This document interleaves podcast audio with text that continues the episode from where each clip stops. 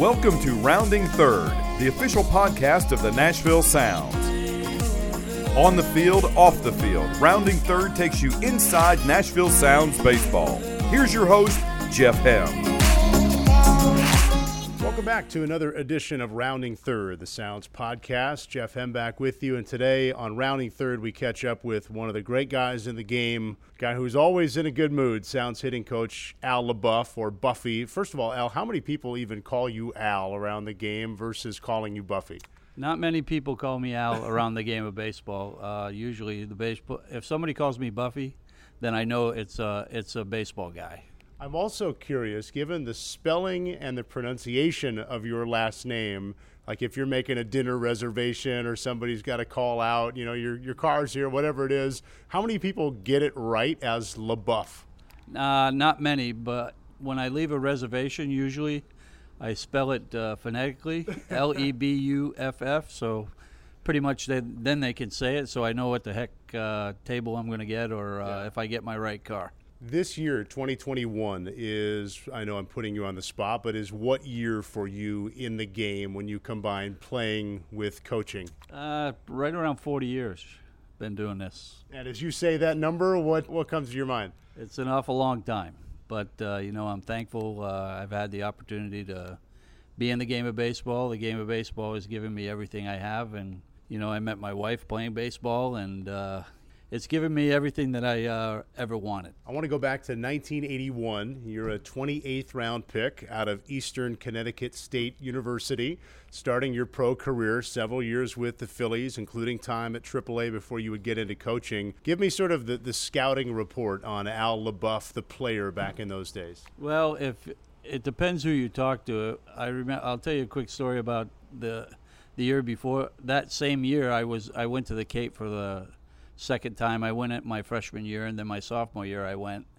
And when I went my sophomore year, the head coach uh, called me in with the pitching coach, and he told me, he said, "Al, he says you can't you can't run, you can't throw, and you can't field. All you can do is hit, and they don't want people like you."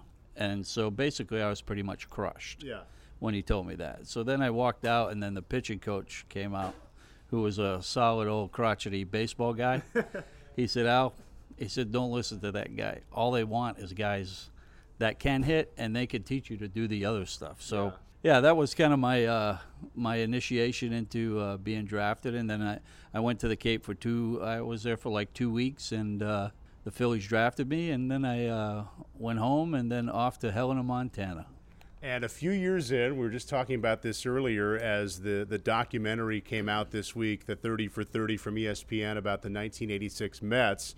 You're facing a lot of those well known 86 Mets names in your early days as a minor leaguer with the Phillies, particularly uh, at, in 1983 against Doc Gooden, who would have had a no hitter except for, as you called it in the article the other day on MLB.com, a 56 hopper. It, it really was. I mean, uh, that was as he's probably as good of a pitcher as I've ever faced in my career. I uh, and I mean anybody that's ever faced him has uh, would probably say the same thing because back then it was. I mean, he was a 20 year or 18 year old kid. All of his stuff was electric. I mean, I I even referenced in the article that uh, he's the only guy I ever stood in the batter's box. And normally, when a guy throws a good fastball, you can hear it coming. Mm-hmm he was the only guy I ever heard when he threw his curveball. You could hear it spinning. Yeah. It was pretty. Uh, it was pretty devastating. What do you remember about your playing days, early mid '80s, where you're you're trying to make it yourself. You're looking around. You're comparing yourself to this guy or that guy, trying to forecast your career and trying to figure out how how high it can go. What was that world like? You know it well for these guys now as you coach them. What was it like for you as a hitter?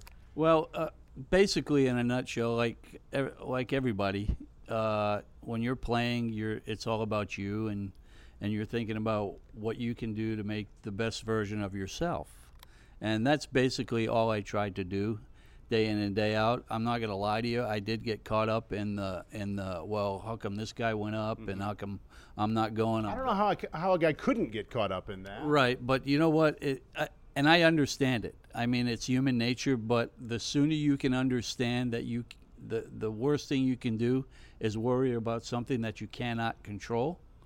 The better off you're going to be, and that's you know it took me to Double A to f- try to figure that out. And once I did, I found uh, that my game elevated, and I was a little more at peace. Yeah. You've told me a couple of stories over the years about different coaches or instructors. Some some you liked, some you didn't care for that tried to do this or that with your swing, and I know that impacts how you approach these hitters. Uh, what do you recall about those days as a player, trying to get better as a hitter, but also realizing now that that was sort of also setting a foundation for you to become a coach at some point, whether you knew it then or not, I don't know. Yeah, I you know I always I always loved the game of baseball, and uh, you know, for me personally, my as going through, I I blew my knee out in 1985, and I played a couple more years after that, and then my pri- me personally, my priorities changed. I got married. I wanted to have a family, and I didn't want to play a couple more years and then say, "Hey, Dad, let's go play in the backyard," and I couldn't, just because I played. And it was uh, it was a pretty tough decision because I got uh, in 1988 I was a player coach in Reading, and I got 250 at bats, and that's a lot for a player coach. And we went on a road trip, and I re- I'll never forget it. Uh, we went to Glens Falls, New York, and I went to bed. I got up the next morning. It took me 45 minutes to walk from the bed to the bathroom, and I remember calling my wife on the the old rotary phones back in the hotel Yeah. and telling her I can't, I couldn't do it. So, and once uh, when I made that decision, I was good with it. I really was. I mean, I was, you know, my again, as I said, my priorities changed, and it was time to move on.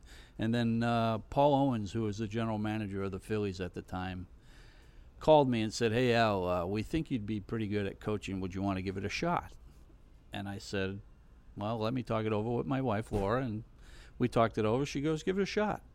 Well, here I am, 40 years later, still doing it. With some years too as a manager, right? What were you like as a manager, and what do you not miss or miss sometimes about being a manager? Well, the the the one thing I when I was managing, I found that uh, it was fun to run the game, but when you beca- when you go from playing and having control of something to running a team and knowing you have no control of Yeah. it, it's very frustrating. And you what ends up happening is you end up paying attention to the wrong things, which is the umpires. Yeah. It's always the umpire's fault. Well, it's not.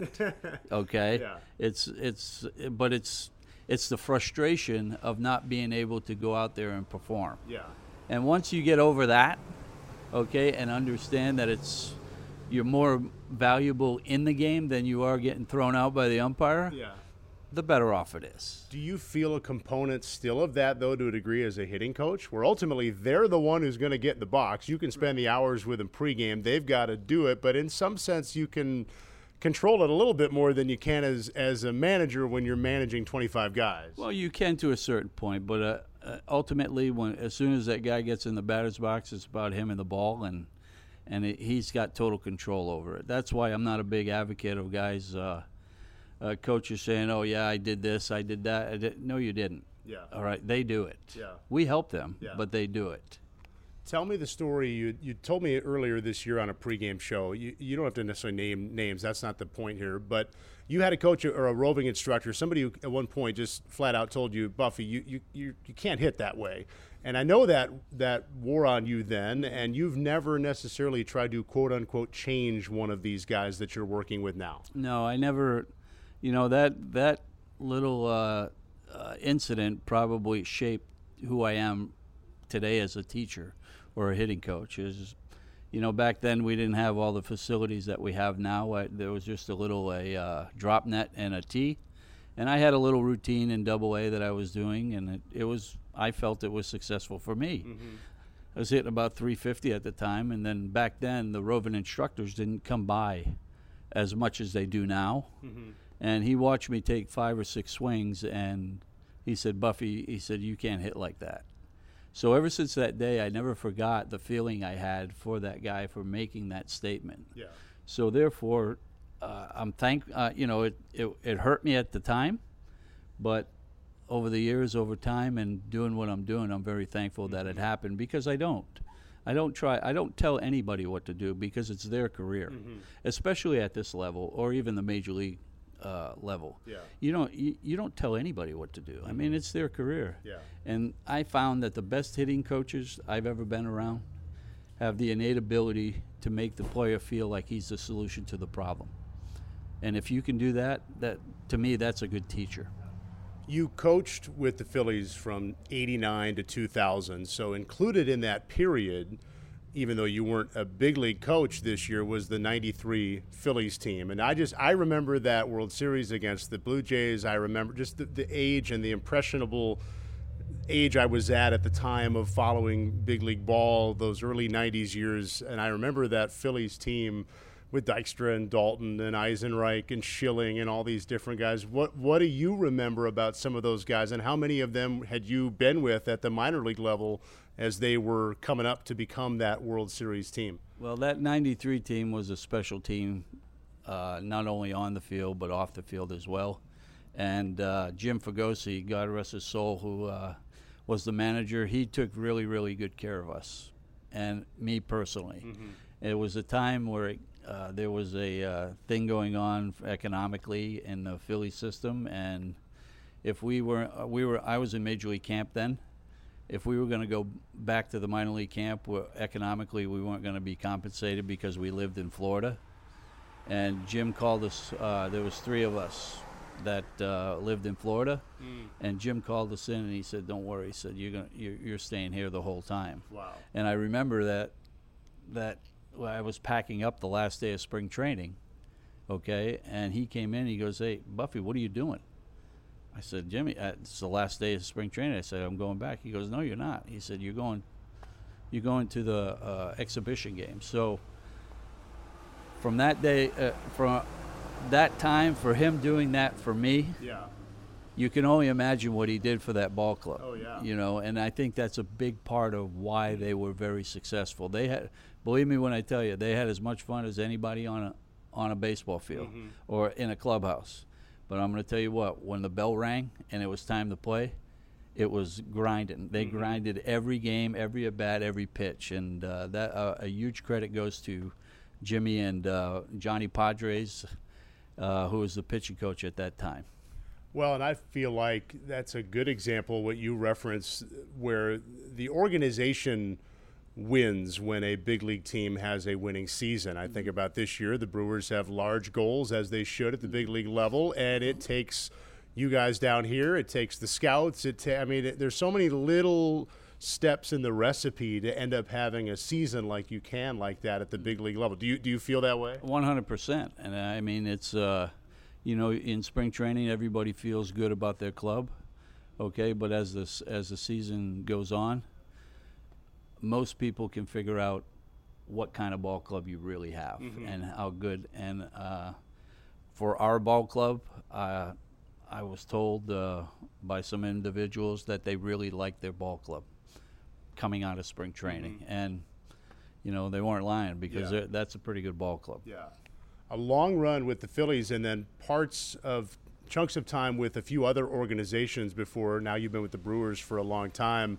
Uh, what, what do you learn about yourself and overall what hitting coaches have to do as you've gone around to a few different clubs to kind of say, all right, we did it that way there, they do it this way here, and you, I'm sure you learn a lot about about yourself and the game. Absolutely. I I, uh, I think now, uh, over time, with all the new uh, analytics that, that have been put into the game, I think now I'm a better teacher than I was before all of this, and I'm uh, and I'm grateful for it. Yeah. And I can never I can't understand why some of the uh, the older generation, so to speak, doesn't gravitate to this because it's it's pretty important. It's a lot, again, it's made me a better teacher.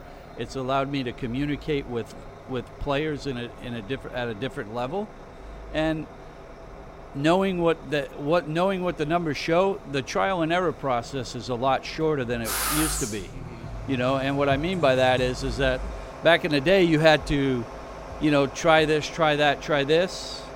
Now you can kind of look at the numbers, dissect the numbers, and dissect the, you know, how his body's moving, and pretty much cut it almost not almost in three quarters.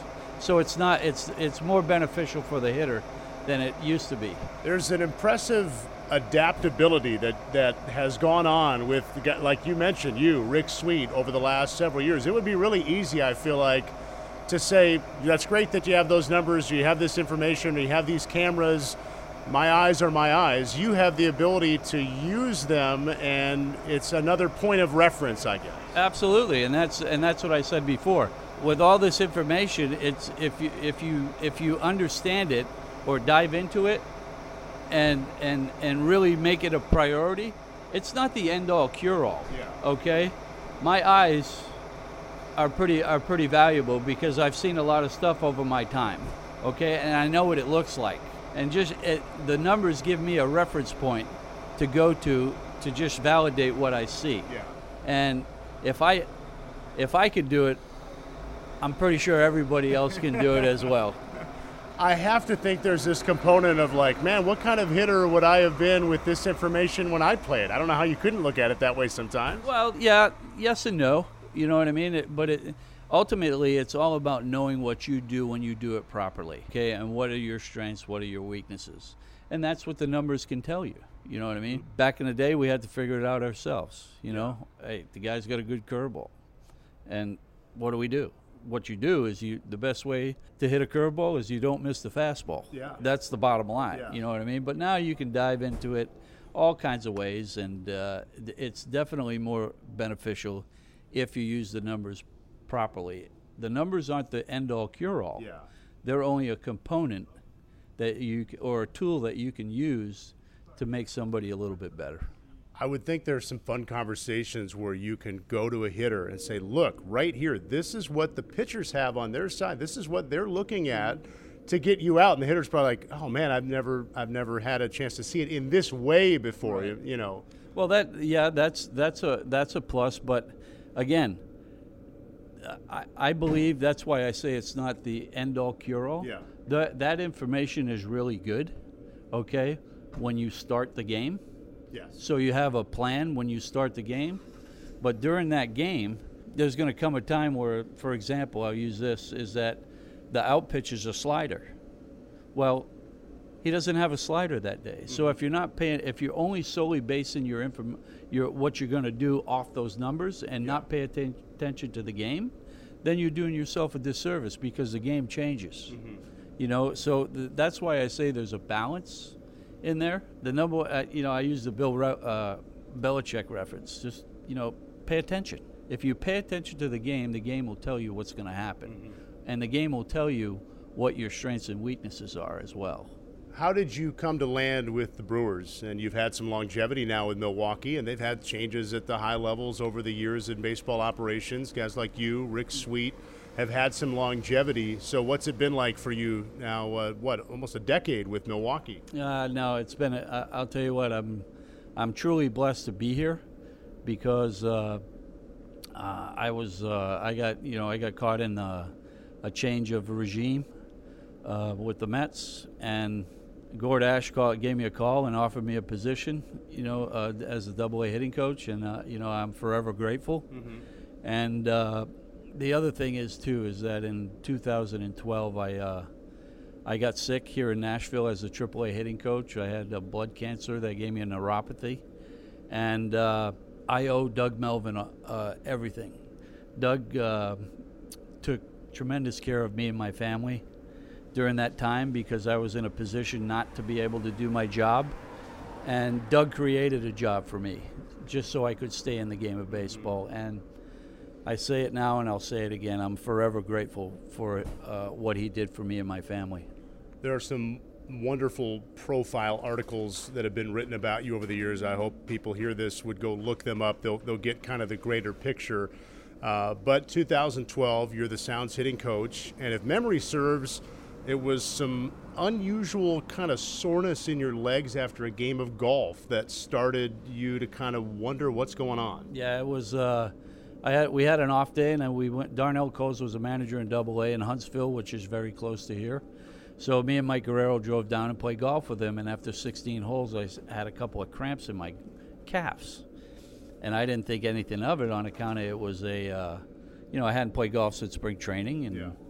and maybe dehydrated, and so on and so forth. So we flew, we got back, we flew to, uh, to Tucson, and we were playing, and uh, I threw batting practice that day, and my big toe started to get numb, and I still really didn't think anything of it. Uh, my ankles were a little swollen, but that was kind of common after flying anyway. Well, we went to Las Vegas, and they had a platform that was a little steeper, and I threw 15 minutes off that platform, and I couldn't get off it, and it was I couldn't feel my feet, and I was uh, I, I'm not gonna lie to you, I was petrified. And originally they thought it was my back, and uh, so I went I went to Vanderbilt, which I don't wish anybody getting sick, but if you are gonna get sick, this is the place to do it because Vanderbilt is tremendous. I mean, absolutely tremendous. Saved my life.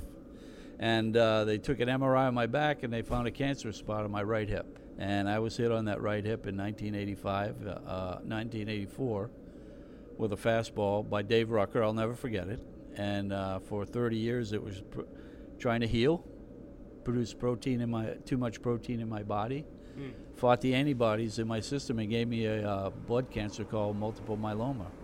And that multiple myeloma in turn gave me a neuropathy called POEMS syndrome, which there are only 200 known cases at the time in 2012 uh, in the world. So, and basically what it is is it it unwraps your nerves. So from the tips of my toes to my knees, uh, like right under my knees and a little bit my left hand, it's it, it's kind of like when you sleep on your arm and it goes numb. That's how my legs felt all the time. So I ended up in a wheelchair for uh, nine months. I went from a wheelchair, walker, forearm crutches, one crutch, then a cane. And once I could move around on a cane, I went in for a stem cell transplant where they used my own stem cells. And uh, that, that process was probably the most uh, unbelievable I've, uh, I've ever seen because every day they know exactly what your white blood cell count is. So basically, you go in there and they give you this medicine called Neupogen, and it takes the bone marrows, which are located in your bloodstream, and I mean in your in your bone inside your bone, in the marrow, and then they put it in the bloodstream. I sat on a bed for nine hours, and they sucked four million of them out of me. Wow. And then I went into the BMT clinic in, at Moffitt Cancer Institute in, in Tampa, and they hit me with the highest dose of chemo you could possibly get to wipe everything out. And then they next day they put uh, two, two million back in me, and they froze two million.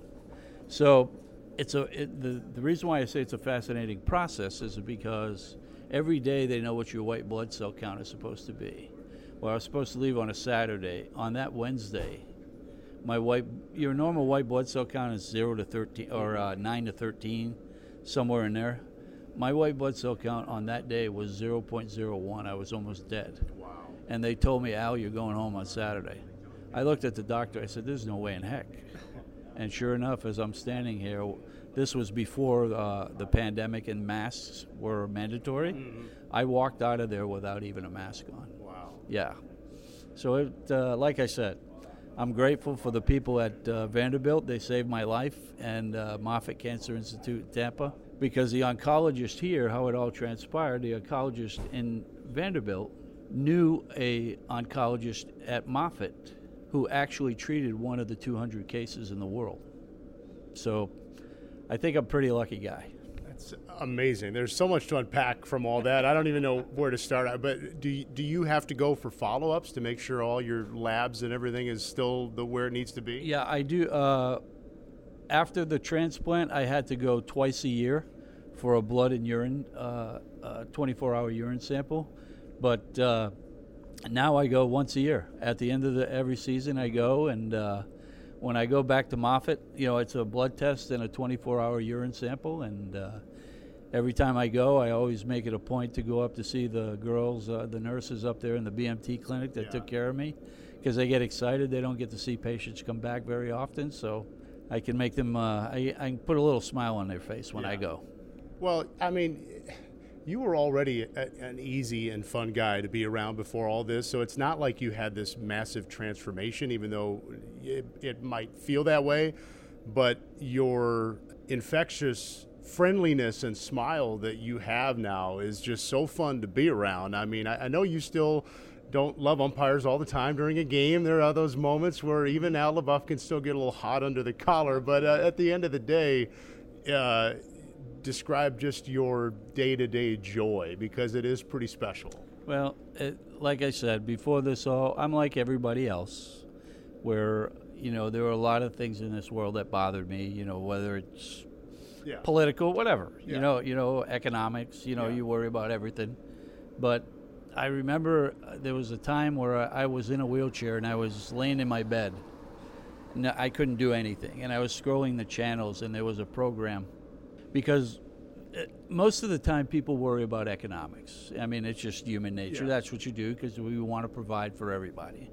Well, I was laying in bed and flipping the channels, and it, there used to be a program. It used to be called uh, the Li- Lifestyles of the Rich and Famous with Robin Leach, and I sat, I watched that for like five minutes, and I said to myself, when you think about it, what good would that do me right now? Mm-hmm.